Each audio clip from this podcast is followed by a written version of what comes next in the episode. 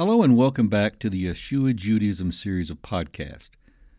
We are now in part three of our discussion where we prove that since God cannot be seen, and Yeshua the Messiah was very definitely seen, then Yeshua the Messiah cannot possibly be God in the flesh. Now, we ended part two where we were beginning to discuss the angel of God. So, the angel of God, is that a pre existent Christ? Because there are a lot of preachers and Christian leaders who say that the angel of God referenced in the Tanakh, what Christianity calls the Old Testament, was actually Christ in a pre existent form. So, the angel of the Lord, or the angel of God, is a very interesting figure in Scripture.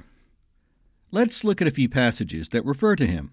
First, I'll be reading from Genesis chapter 22, verses 10 through 12. And I'll be reading from the King James Version. Again, Genesis 22, 10 through 12. And Abraham stretched forth his hand and took the knife to slay his son. And the angel of the Lord called unto him out of heaven and said, Abraham, Abraham. And he said, Here am I. And he said, Lay not thine hand upon the lad, neither do thou anything unto him. For now I know that thou fearest God, seeing thou hast not withheld thy son, thine only son, from me. So there you have the angel of the Lord. Now Genesis 31, chapters 10 through excuse me, chapter 31, verses 10 through 13.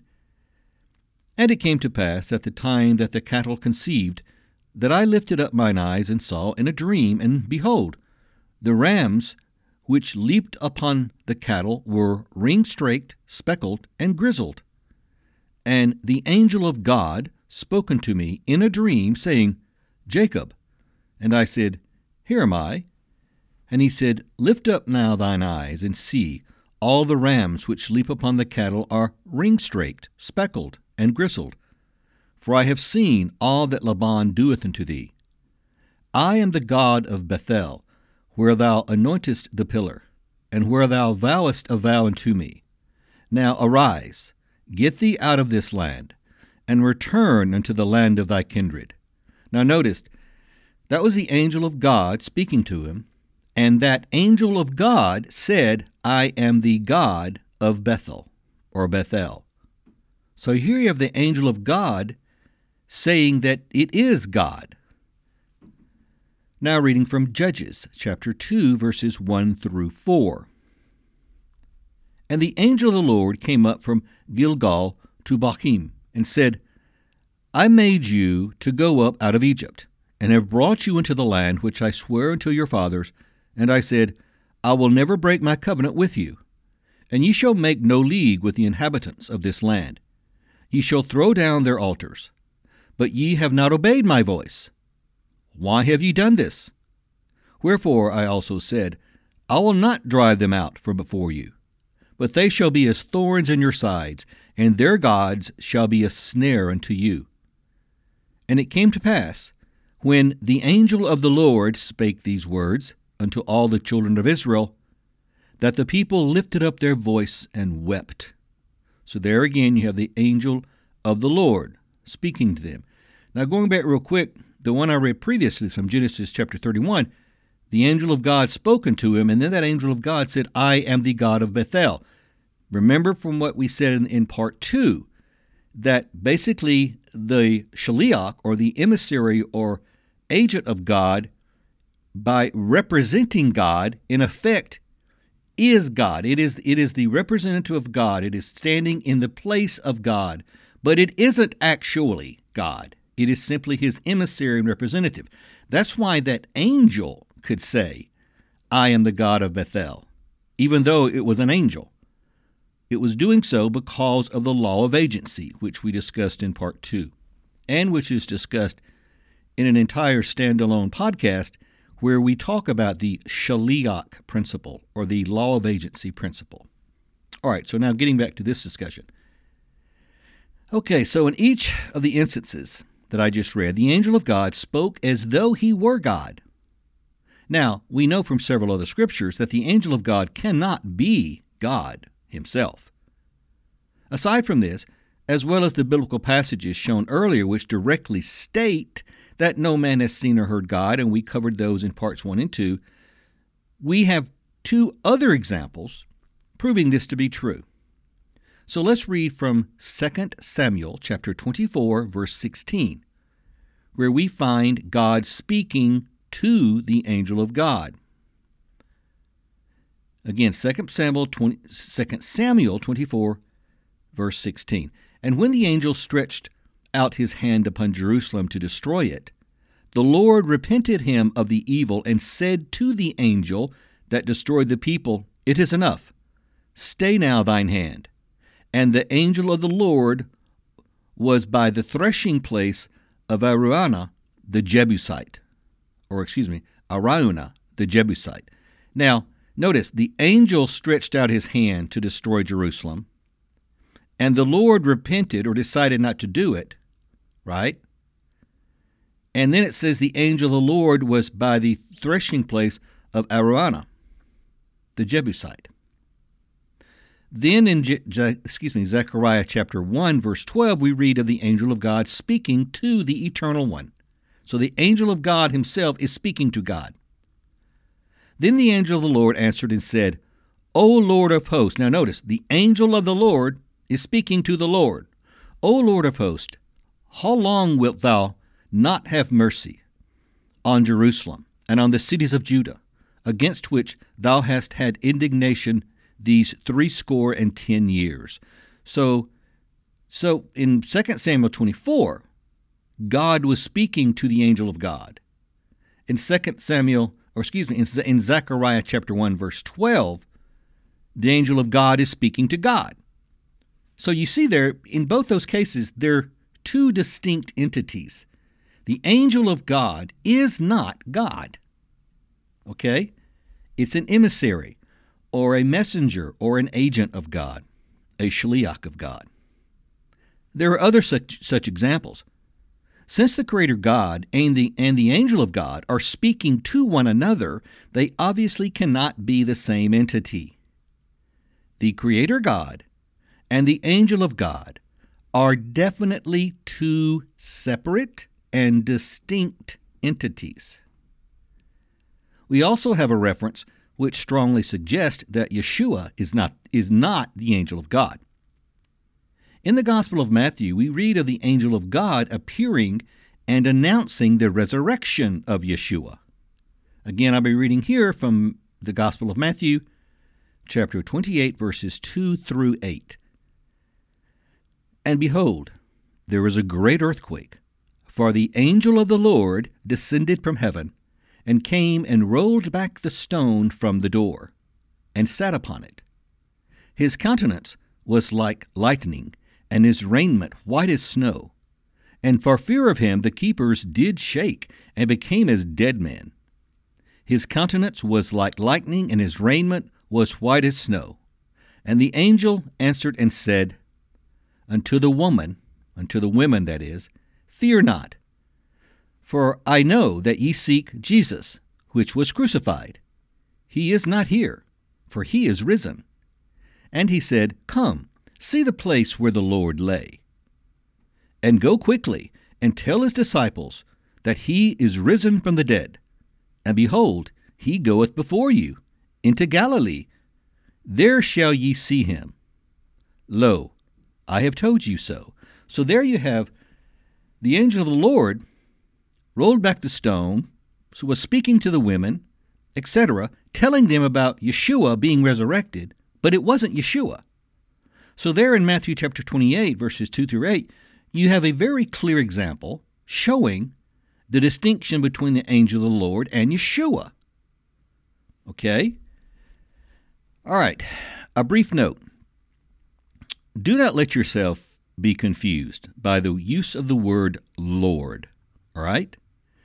The Greek word rendered as Lord in most English New Testaments is kurios, Strong's reference number 2962. A concise dictionary of the words in the Greek Testament and the Hebrew Bible shows this to mean Kurios, supreme in authority, that is, controller, by implication, Mr., a respectful title, God, Lord, Master, Sir, etc. All right? In other words, the word rendered often as Lord in English versions of the Bible does not, I repeat, does not always refer to God. In fact, it often and usually doesn't. The capitalization of the word as Lord and the overuse of the term, in other words, the you know they take the word Lord, kurios, they trans they translate it into English and then they capitalize it. All right? There is no the Greek itself is not capitalized like that. That is translator translator bias. In reality, the word should not be capitalized. So the capitalization of the word as Lord with a with a capital L and the overuse of the term instead of properly distinguishing between master or sir or God, etc. In other words, it could be master, it could be sir, it could be God, but they generally just throw in the word Lord. All right? When their word is translated, it could mean any of those, and because it's translated as Lord in all of those cases usually, it's very often a cause of confusion and misinterpretation. People wrongly assume the word to be referring to God, which is often exactly what biased translators want people to assume. By doing a simple word search for Strong's number 2962 using any Bible software, it can be quickly and easily shown that the Greek term kurios is simply referring to anyone of higher rank or is being used as a term of respect or politeness. It does not mean God, all right? In the verses I read from Matthew's Gospel, the angel of the Lord was the angel of God. But when that angel refers to Yeshua or Jesus as Lord, he does not mean to imply that Yeshua is God.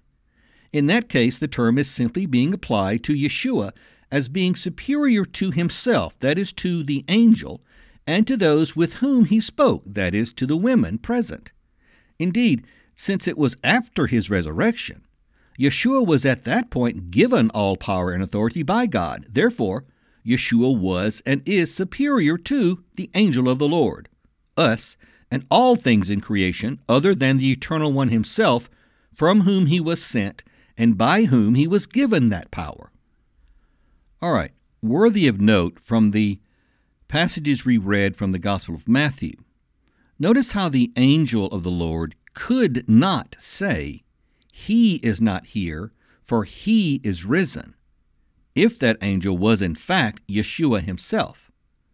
So there we see a clear distinction between the angel of God or the angel of the Lord and Yeshua the Messiah, whose resurrection that angel was declaring to the women. Actually, Hebrews chapter 1 verses 1 and 2 and chapter 2 verses 2 suggest Yeshua was not an angel of any sort. At least not as the term angel is commonly understood. For instance, Hebrews chapter 2 verse 2 tells us the word was spoken by angels. This refers to the giving of the law or giving of the Torah at Mount Sinai, as we have already discussed. But Hebrews chapter 1 verses 1 and 2 tells us God spoke through prophets and angels, according to Hebrews 2 verse 2, in the era preceding Messiah. Yeshua was not the spokesman throughout the Tanakh or Old Testament, as many like to teach. He is instead the New Testament and last days spokesman. Spokesman. In other words, Hebrews 1 1 and Hebrews 2 or Hebrews 1 1 and 2 and Hebrews chapter 2 verse 2 basically specify directly that it was not Yeshua as a pre-existent Christ who was the angel of the Lord and speaking and doing things. It was a separate entity. It was the angel of God doing it. It wasn't Yeshua, which of course destroys any idea that Yeshua was pre existent as that angel. Yeshua is superior to angels, and it is therefore incorrect to ever refer to him as an angel of God. Again, as the term angel is commonly understood. Let's look at Exodus chapter 13, verse 21. Okay, again, Exodus 13, 21. And the Lord went before them by day in a pillar of a cloud to lead them the, by, to lead them the way, and by night in a pillar of fire to give them light, to go by day and night. This verse seems to imply that the eternal God led Israel himself out of Egypt via a pillar of cloud and a pillar of fire. However, Exodus chapter 14, verse 19, and, and, Numbers chapter 20, verse 16 inform us that in reality it was not God, but it was an angel who led Israel. Again, Exodus 14, 19. And the angel of God, which went before the camp of Israel, removed and went behind them. And the pillar of the cloud went from before their face and stood behind them. Notice the angel of the God, or excuse me, the angel of God who went before the camp of Israel. And then Numbers chapter 20, verse 16. And when we cried unto the Lord, he heard our voice and sent an angel, and hath brought us out of Egypt. And behold, we are in, in Kadesh, a city in the uttermost of thy border. Notice, he sent an angel. There are those who teach it was the pre existent Messiah who led and followed Israel, based on 1 Corinthians chapter 10 verse 4. We have already seen, however, that Yeshua was not an angel nor a spokesman during the Exodus. It can be proven that 1 Corinthians chapter 10 verse 4 is misunderstood by most Christians and misrepresented by most Christian and counterfeit messianic leaders. However, to limit the length of this particular discussion, I, may, I will reserve that for a separate discussion. God willing, a detailed study of 1 Corinthians chapter 10 verse 4 may be available at some point. 1 Corinthians chapter 10 verse 9 is also misinterpreted and misunderstood. I will be soon, God willing, recording a study of the temptation of Messiah and how it proves that Messiah is uh, absolutely not God. Within part 2 of that study or within the somewhere within the study, I don't know really what part it'll be in in a recording, I mentioned 1 Corinthians 10 9 and begin to explain it. Hopefully, the a deeper study of 1 Corinthians 10 4 will elaborate more upon it. Regardless, as just stated, we have already seen that Yeshua was not an angel or spokesman during the times of the Exodus nor during any other time recorded in the Tanakh or Old Testament. Another theophany, as defined in the first part of this discussion, is found in Exodus chapter 3. From Exodus chapter 3, verse 4, to Exodus chapter 4, verse 17, the Creator is having a conversation with Moses. He even reveals to Moses the phrase, I am, or I will be, in Exodus chapter 3, verse 14, and his memorial name, Yodhev, Yod He Vav He, in Exodus chapter 3, verse 15.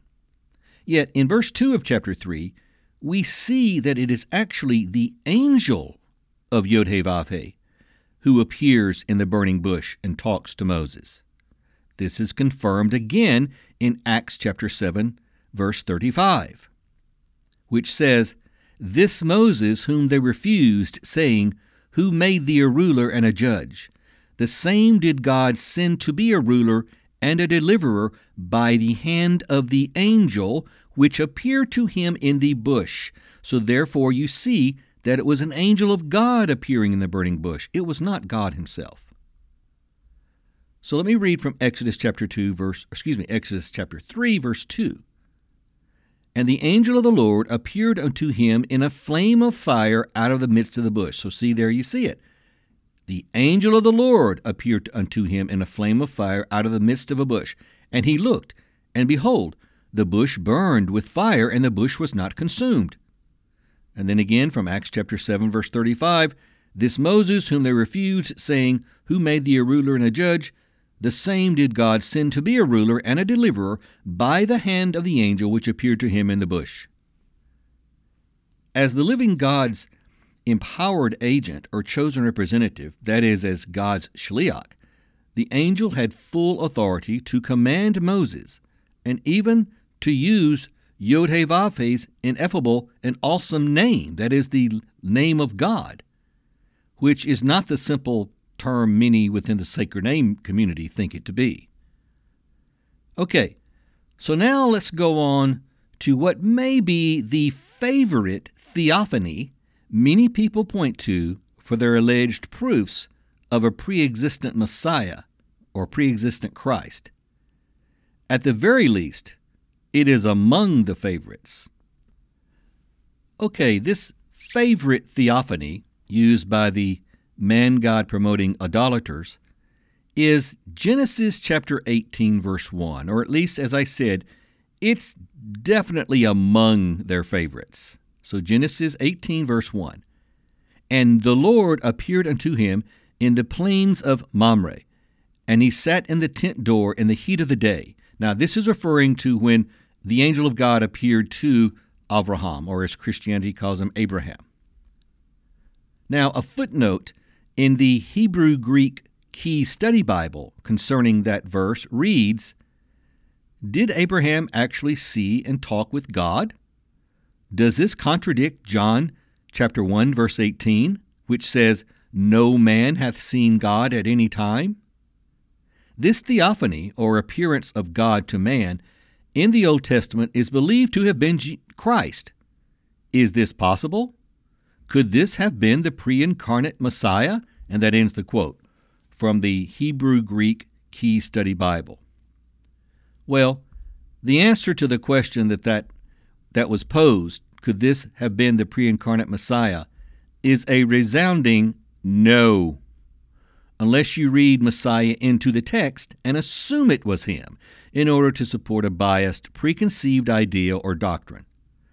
There is absolutely nothing in the verses, there's nothing in Genesis 18, verse 1, to lead one to that conclusion. There's nothing there. You have to assume it.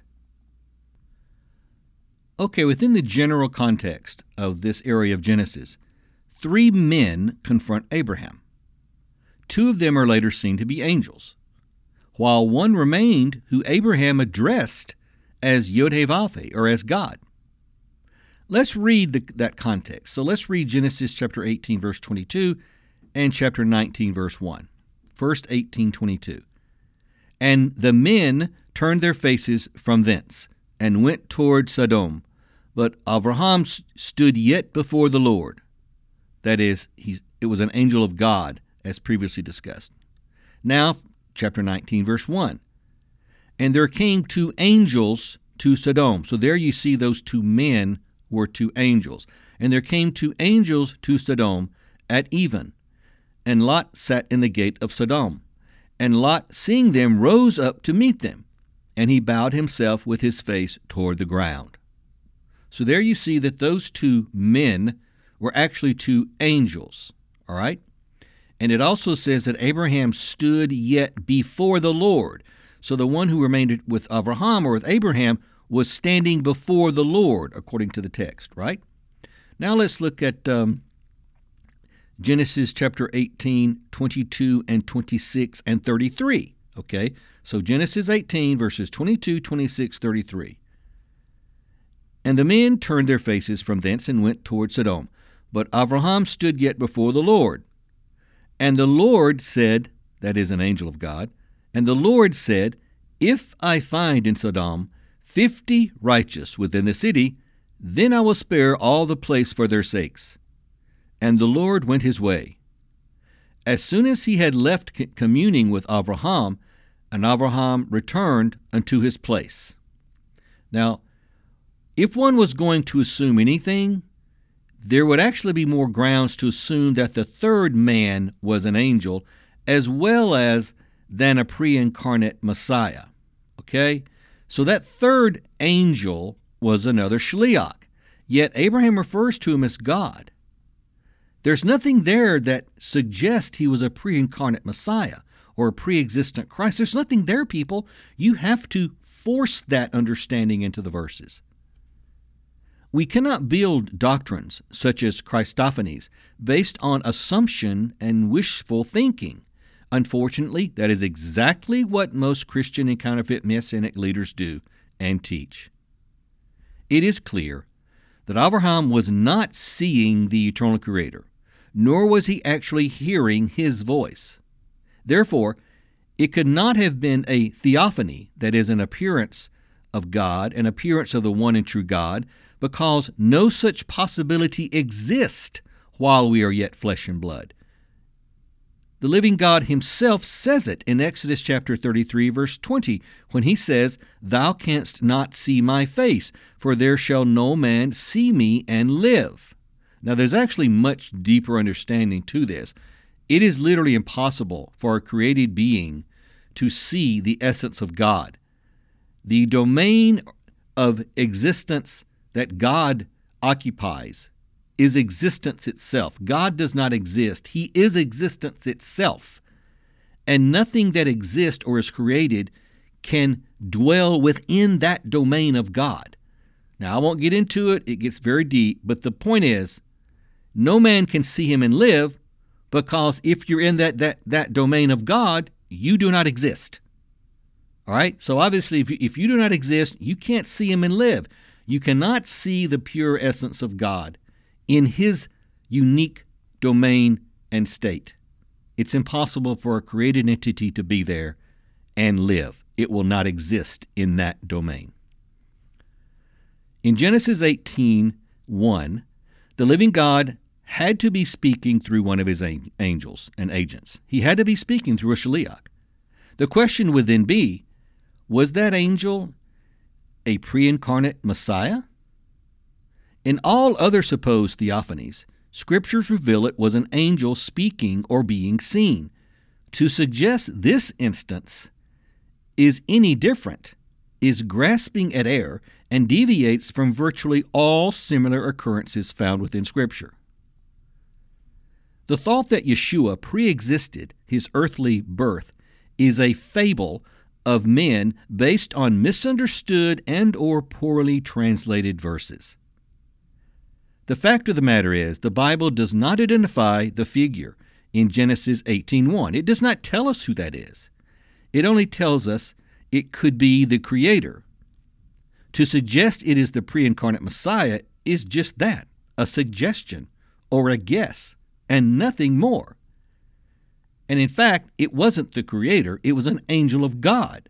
So we know from all the other things we've discussed, anytime you have the Lord appearing, the Lord speaking, etc., etc.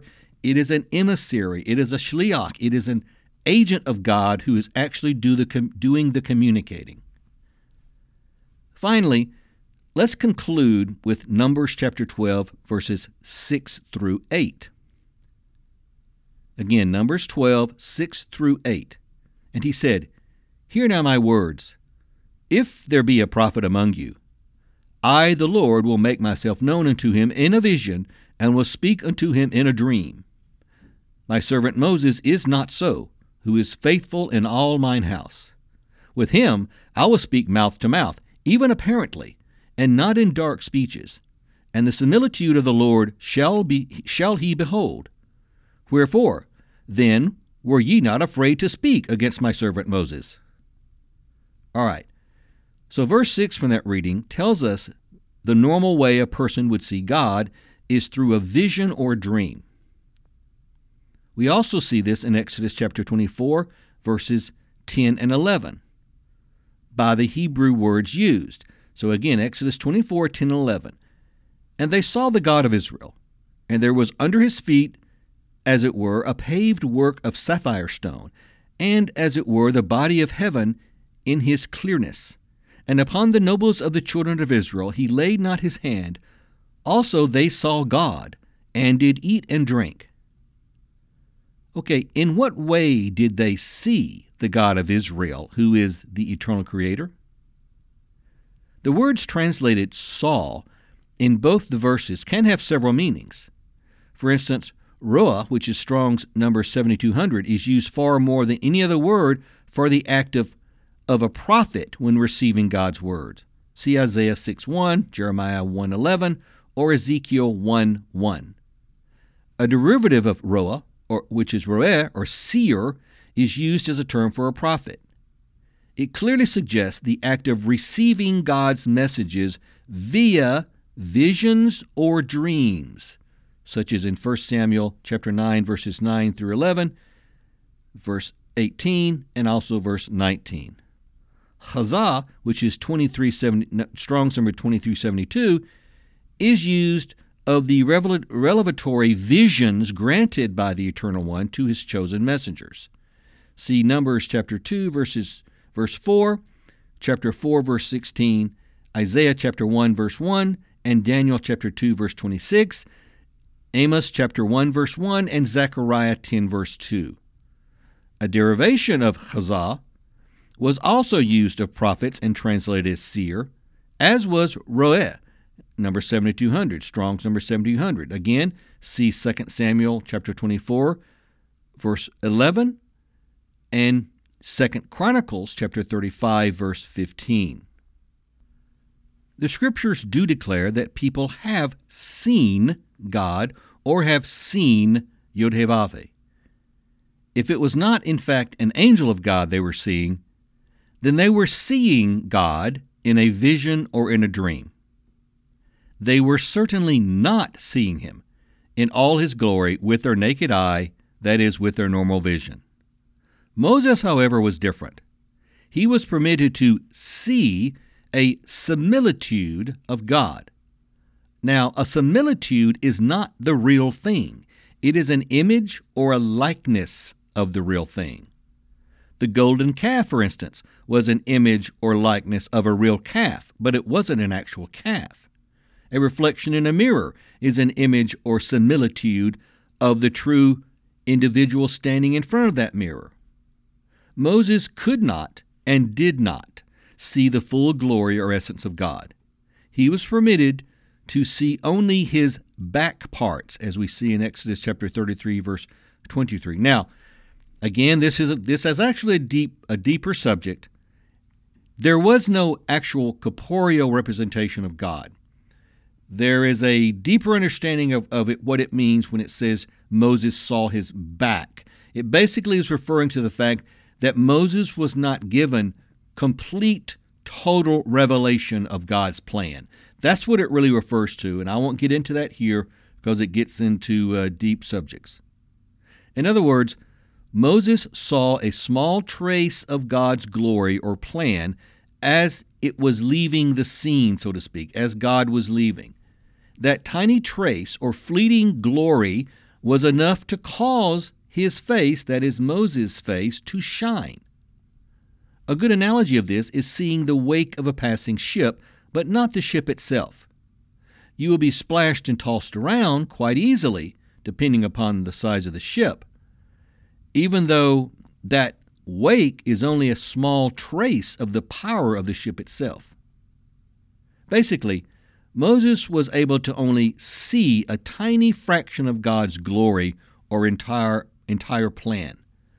But no man can or ever will be able to literally, visually see all the glory of the infinite Creator for the simple reason that man himself is not infinite. And again, you cannot dwell within the domain which only the Creator God occupies and still exist. You can't do it. That's why God says, No man can see me and live. Okay, conclusion. In summation, Yod He the living God, the God of Israel and Heavenly Father of our Savior Yeshua, was never seen or heard by man.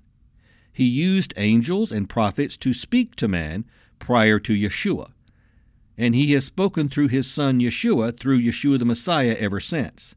Therefore, there are no theophanies in Scripture.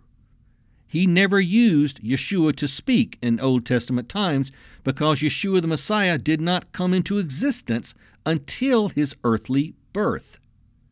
Therefore, there are also no Christophanies in Scripture. Finally, go back and listen. As we've proven, it is not possible to visually, literally see God. Well, Many people visually and literally saw Yeshua the Messiah. Therefore, use your common sense, think for yourself, Do not let a Christian or counterfeit messianic leader take away your brain and fill your head full of garbage. Think for yourself using your common sense God gave you. Since God cannot be seen, and Yeshua the Messiah was obviously seen by many people, Yeshua the Messiah cannot possibly be and is not God. Thank you for listening, and goodbye.